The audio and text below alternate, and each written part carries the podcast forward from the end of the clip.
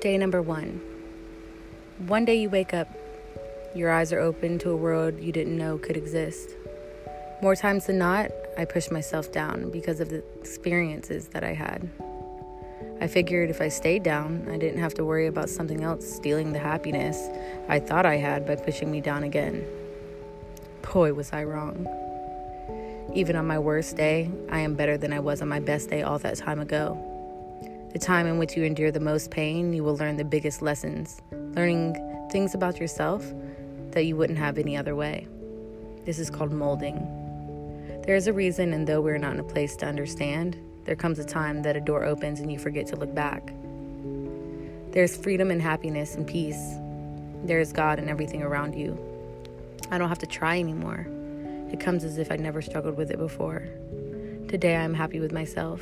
Today I can say that my chains are broken and that I am free.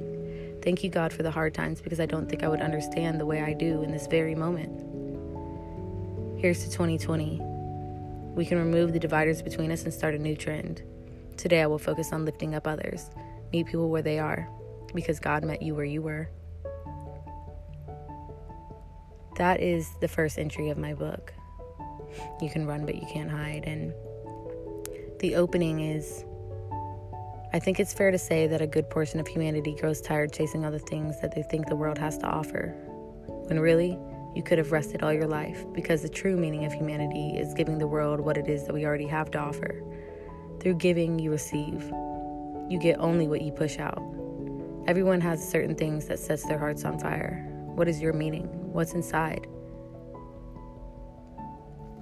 So I just want to kind of reflect on on those entries a little bit moving into this podcast because I have this burning thing in me.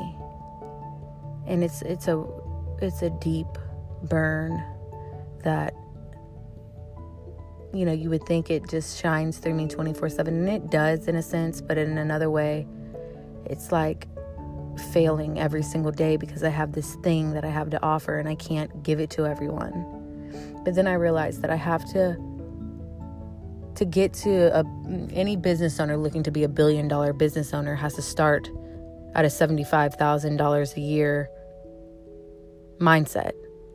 And with that mindset, they have to construct something so big over time that builds and it snowballs on each other to where eventually you can run a billion dollar company with a billion dollar structure and a billion dollar mindset. But how can I little old me have the mindset of a billion dollar business owner, but just be little old me.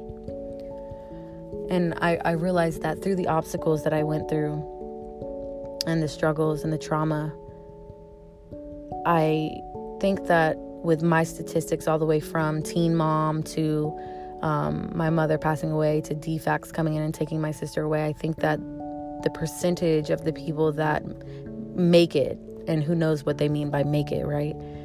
But the percentage is 3%. And I don't know if that's just making over a certain amount of money or whether that means they make it at all, but I'm going to be part of that 3%. I'm going to let those doors behind me close and I'm going to stop trying to reopen them, putting my foot on the wall and my hand on the doorknob and trying to yank it open, though it won't open. I have to turn around. I have to face forward and let some of those demons go. I'm capable of whatever destiny is. I'm capable of turning my dreams into reality, and the difference between dreams and reality is execution.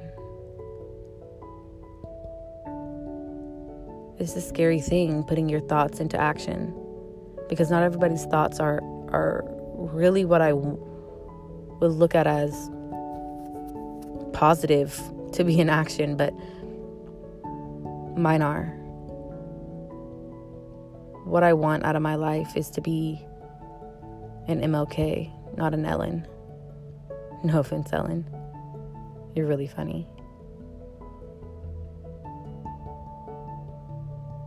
But I have something to offer the world, and it starts with me. And if I can just touch one person in this lifetime, and change the course of it forever, I think that I've made my mark and my, my story is complete. But I'm going to start day by day giving you exactly what it is that's unfolding in my life. And I talked to a business coach that makes about $500,000 a year to probably 75 100,000 somewhere around there and she looked at me and she said, "Kristen, why are you at this seminar? Why are you here?" And it was Empower by Pam Bruner. And I said, "Because I want to structure a business that brings me success." And we talked about the little things that it was going to take to do this and I began asking her questions and I told her how I was a networking queen, I thought, and she brought up BNI and I told her how I was a growth coordinator and she looked at me and she said, "This session is over." And I could looked at her kind of confused and I said, "Well, my 15 minutes isn't up." And she said, "You know what to do. It's innate. You are already capable of building the company that you desire, but it's within you, not anything that I can give you." because everything that I can give you, you already know. And as a 24 year old that had just launched her own business just days earlier, that was a really good place for me to be. I encourage everyone today to empower someone. Take one of their attributes and tell them, just point it out. Just point it out and let them know that they're they're worth something so much greater than the place that they rest. You are greater than the place that you rest.